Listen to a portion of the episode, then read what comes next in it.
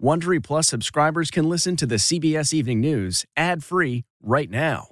Join Wondery Plus in the Wondery app or on Apple Podcasts. This spring, if you'd rather spend time enjoying your lawn instead of trying to keep it alive, there's good news. TruGreen is the easiest and most affordable way to get a beautiful lawn. All you have to do is water and mow, and they'll do the rest. Weed control, fertilization, aeration, and even some things you might not even think of. They'll do all of it, while you can do literally anything else. With TruGreen, you can have your lawn looking as good as a putting green. That's not hyperbole. TruGreen is the official lawn care treatment provider of the PGA Tour. TruGreen offers a satisfaction guarantee, and they have a verified best price promise, which guarantees you the lowest price with no compromise on quality. You do you. Let TruGreen do your lawn care. Visit trugreen.com to get the best lawn at the best price with the best people guaranteed. This podcast is supported by FedEx. FedEx offers fast delivery, more visibility, simple returns, and weekend home delivery to 98% of the U.S. population on Saturday and 50% on Sunday. With FedEx, you get picture proof of delivery, ensuring you always know where your package is. Returns are simple with packageless and paperless returns. Plus, FedEx Ground is also faster to more locations than UPS Ground. See the FedEx service guide for delivery information. So, what are you waiting for? See what FedEx can do for your business. Absolutely, positively FedEx. For joining us, we are going to begin tonight with breaking news. What began as election night is quickly becoming election week, as the race for the White House is still too close to call and could soon end up in. Tonight, the president's path to victory has narrowed significantly, with more votes now counted. Absentee and early ballots have dramatically shifted the lead in several battleground states from President Trump to Joe Biden. As we come on the air tonight, CBS News is now projecting that Joe Biden has won the pivotal battleground state of Michigan, along with its 16 electoral votes. The former vice president is also the presumptive winner in Wisconsin, which has 10 electoral votes, though the Trump campaign has already filed for a legal recount. Tonight, both campaigns say they are confident they see a route to the White House, though Mr. Biden said he would not declare victory until all of the votes are counted. Overnight, President Trump falsely said he had won the election and would go all the way to the Supreme Court to stop ballots from being counted, a legal option he does not have. Now, the president is already heading to court tonight, trying to stop the vote count in Pennsylvania. And while the results from Tuesday's election are not clear, one thing is more Americans turned out than have in more than 100 years. There's a lot of new reporting coming in tonight as the votes are still being counted. Our team of correspondents is fanned out in the battleground states. But we want to begin tonight with CBS's Major Garrett with the latest results from those key battleground states and what it means in the road to 270. So, Major, some stunning developments today. Indeed, Norah. Let's catch our audience up on what's happened today. Projections for former Vice President Joe Biden in Wisconsin and Michigan. The rest of the map you see in white are toss up states. But let me walk you through what is also on our radar screen. Nevada leans toward the former vice president, as does Arizona. You can see if those trends hold in Nevada and Arizona. Former Vice President Biden reaches the crucial 270 electoral votes to become the next president of the United States. Norah? And what is the path for Trump? Is there still a path for the president? There is a path for the president and I will walk you through it. But I want you to understand Pennsylvania looms so very large in that. Let's take, let's take care of the easiest things first. We haven't called Alaska, but the president's going to win that. We haven't called Maine's second congressional district, but he's going to win that. Let's go back to what he won in 2016 in the South. Let's give the president Georgia. Let's give him North Carolina. You still, he's 248, not there yet. Let's say he claws back where things currently exist in Nevada, puts that in the Trump category. Arizona puts that in the Trump category. He is still five electoral votes short. That's why Pennsylvania, for the president, if you see all of this going his way, still looms so very, very large. Really interesting to see it all there on the map. Major Garrett, thank you so much. Today, the former vice president sure sounded like a candidate who likes his chances. In a brief statement at his campaign headquarters, he made an appeal to put aside the nastiness of the campaign and called on Americans to try to heal the country's deep divide. CBS's Ed O'Keefe joins us with more. Good evening, Ed. Good evening, Norah. Tonight, the president tweeted that he's claiming victories in Pennsylvania, Georgia, North Carolina, and Michigan. This despite evidence to the contrary in Michigan and no official race calls yet in the other states. Former Vice President Biden, meanwhile, believes he's just hours away from winning the White House. Joe Biden said today the wave of ballots trickling in over the last 24 hours is enough to put him over the top. After a long night of counting, it's clear that we're winning enough states to reach 270 electoral votes needed to win the presidency. I'm not here to declare that we've won, but I am here to report when the count is finished, we believe we will be the winners. The Biden campaign feels they have a clear path to 270 electoral votes, with both Arizona and Nevada leaning blue, plus a presumptive win in Wisconsin and a victory in Michigan, giving him two key battleground states he needs. In Michigan, we lead by over 35,000 votes, and it's growing. A substantially bigger margin than President Trump won Michigan in 2016.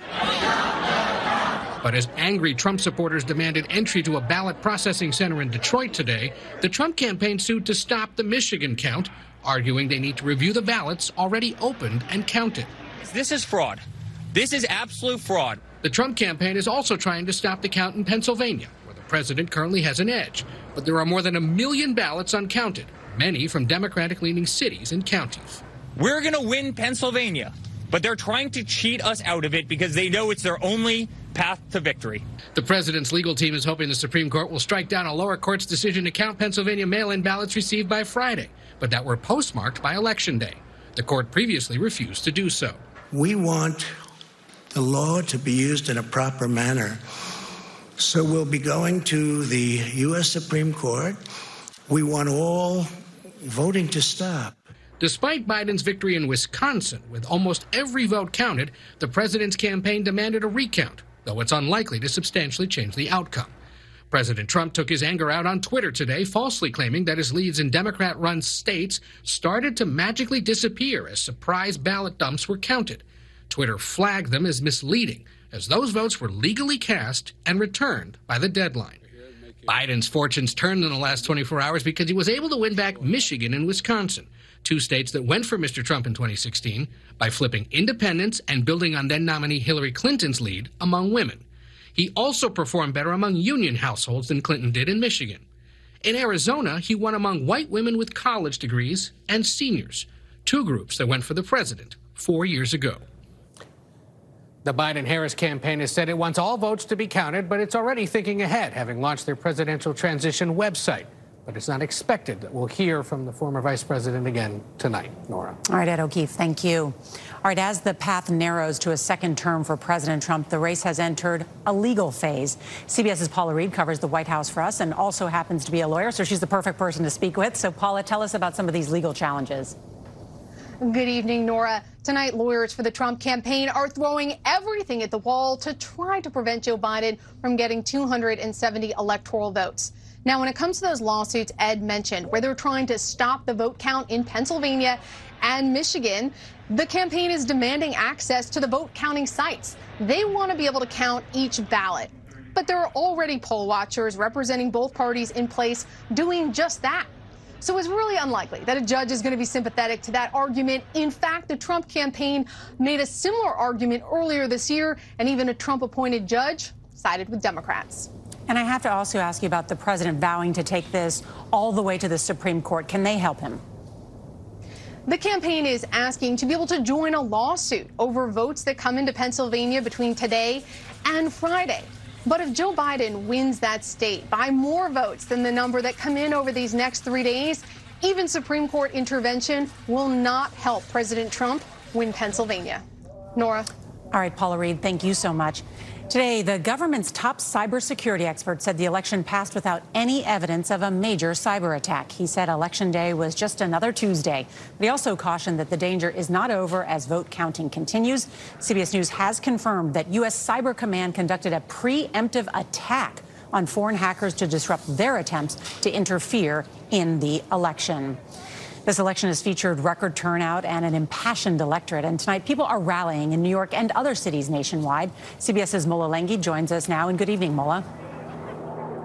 Well, good evening, Norah. There are about a thousand people here at this Manhattan Park having taken to the streets earlier this afternoon, demanding that every vote counts. Now, these folks marched about 30 to 40 blocks through Manhattan, finally arriving here at Washington Square Park. Organizers are calling it a protect the vote protect the results rally, saying they want to keep the pressure on and make sure that ballot counting in this presidential election is not stopped prematurely in some of the closely contested states that remain. We've seen pro Joe Biden signs and t shirts. We've heard anti Donald Trump uh, chants out here. This is a mostly Joe Biden supporting crowd. Some protesters are accusing President Trump of trying to steal this election. Now, this is just one of a dozen similar rallies happening across the country from Philadelphia to Chicago to Washington, D.C., where there are about 100 protesters gathered. Uh, protesters have been largely peaceful out here, but of course there are dozens of NYPD police officers uh, who are out here and who, in fact, flanked the uh, crowds as they marched down here to the park. And they say they are ready, not just tonight, but they will be for the next few days, keeping an eye and monitoring any potential unrest in the aftermath of this election, Norah. All right, Mola Lenghi, thank you so much. Let's get the latest now on the vote count in Pennsylvania, where more than a million early votes were uncounted when the day began. President Trump is still in the lead there tonight. CBS's Jericka Duncan is in Philadelphia. And good evening, Jericka, as the vote count continues. Yes, it does, Norah. After speaking with several voters over the last 24 hours, it is clear that the mood is shifting from excited to tense as Pennsylvania awaits the results of this historic election. I want to take you inside the Pennsylvania Convention Center. That is where you will find over 100 election workers who continue to count ballots around the clock. Roughly 120,000 of those mail-in ballots still need to be counted in Philadelphia alone. Officials warn this year's total tally would take longer than normal because for the first time, more than 2.5 million people voted by mail throughout the state's 67 counties. One voter I spoke to today said all of this has made her anxious. It's nerve wracking, it's stressful. You just want it, you know, I was hoping from yesterday that we would know something sooner. And the governor today said the delay shows that the system is working, urging Pennsylvanians to be patient. Norah? All right, Jericka Duncan, thank you. Now, heading into the election, it seemed unthinkable to many Republicans that Georgia could be in play for Joe Biden. The president started the day in the lead. CBS's Mark Strassmann is in Atlanta. So, Mark, if you look at the vote tally right now, it's just about 68,000 votes separating them. Does Joe Biden have a chance of catching President Trump in Georgia? He does have a chance, Norah. That's because most of these uncounted ballots are from metro Atlanta. These are urban and suburban voters, often friendly to Democrats. Behind me, that is State Farm Arena, and inside there is where Joe Biden needs to make a very big comeback. Inside, Fulton County election officials right now are counting ballots. Fulton, which includes much of Atlanta, has the most registered voters in all Georgia. It's also dominated by Democrats. Biden should win most of these uncounted ballots, a mix of absentee and early votes. At noon today, Georgia had a quarter million uncounted ballots, and a state election official told me Mr. Biden would need to win 64% of those votes to win Georgia. From its first day of early voting, Georgia smashed records, nearly 5 million votes cast in all. The state's changing demographics mean it is no longer automatically a red state. The counting of these ballots will go on tonight and into the morning. And one more thing, Norah state elections officials are also bracing for what they think is the likelihood of a recount. Yeah, well, what about that? What if the final vote gets very close? If the margin is one half of 1% or less, the loser gets to demand a recount. In this race, that's 25,000 votes or fewer. All right, Mark Strassmann, thank you. Now, with those Midwestern battlegrounds breaking late today for Joe Biden, all eyes tonight are on Arizona and Nevada. If he can hold on to his leads there, Joe Biden will win the White House. Jamie Yuccas joins us now from Phoenix. And Jamie, so when can we expect final results from there? Norah, we are expecting a new tally here in Arizona tonight between in-person and mail-in ballots returned on Election Day. Arizona is tabulating about 600,000 votes. Just over two-thirds of those are in Maricopa County, which is the state's biggest voting area and includes Phoenix and its suburbs. It's fast-growing, diverse area here. Arizona has been reliably Republican, and former Vice President Joe Biden has been ahead in the state so far. Trump did have to win a number of those ballots in order to take over the lead. The Arizona Attorney General's office says hundreds of voters have raised concern that the use of Sharpie markers may have caused ballots to be rejected. But many here saying that is not the case, many elections officials. When it comes to Nevada, we probably will not have all the results back and have them counted from uh, yesterday's election before tomorrow morning. Norah? All right, Jamie Yuccas, thank you. We want to turn now to Congress and the battle for control of the United States Senate. CBS's Nancy Cordes joins us now. And Nancy, 24 hours ago, there were predictions of a blue wave and a Republican wipeout. Stuff has changed. A real survival story for Republicans, Norah. At the start of the night, Democrats thought they had about 11 places that they could go to pick off the three or four seats they needed to take control of the Senate. And they were successful in a couple of them, Colorado beating the incumbent there, Cory Gardner. And it appears they're on track to be successful in Arizona, taking out the incumbent Republican Martha McSally. But then they kind of got stuck. They were not able to pick off Joni Ernst the Republican in Iowa. They were not able to pick off Susan Collins, the longtime Republican from Maine. She just declared victory this afternoon. And they certainly were not able to pick off Lindsey Graham, who ended up winning his race in South Carolina handily. And so now Democrats would have to win at least two of the remaining three toss ups in order to take control. And it won't be easy. Take a look. North Carolina, the Republican there, Thom Tillis, still has a small lead with about 94% of the votes counted in North Carolina. In Georgia, David Perdue, the Republican, still holding on with a lead as well. And then there's another Senate race in Georgia that's going to go to a runoff in January. So, bottom line, we may not know control, Norah, of the Senate for a couple of months. The Republican leader, Mitch McConnell, said today he still doesn't know whether he's going to be the offensive coordinator or the defensive coordinator in the next political season. I understand there were also some history making wins last night. That's right. Some really interesting firsts. The first two African American openly gay legislators are going to be going to the House of Representatives from New York State.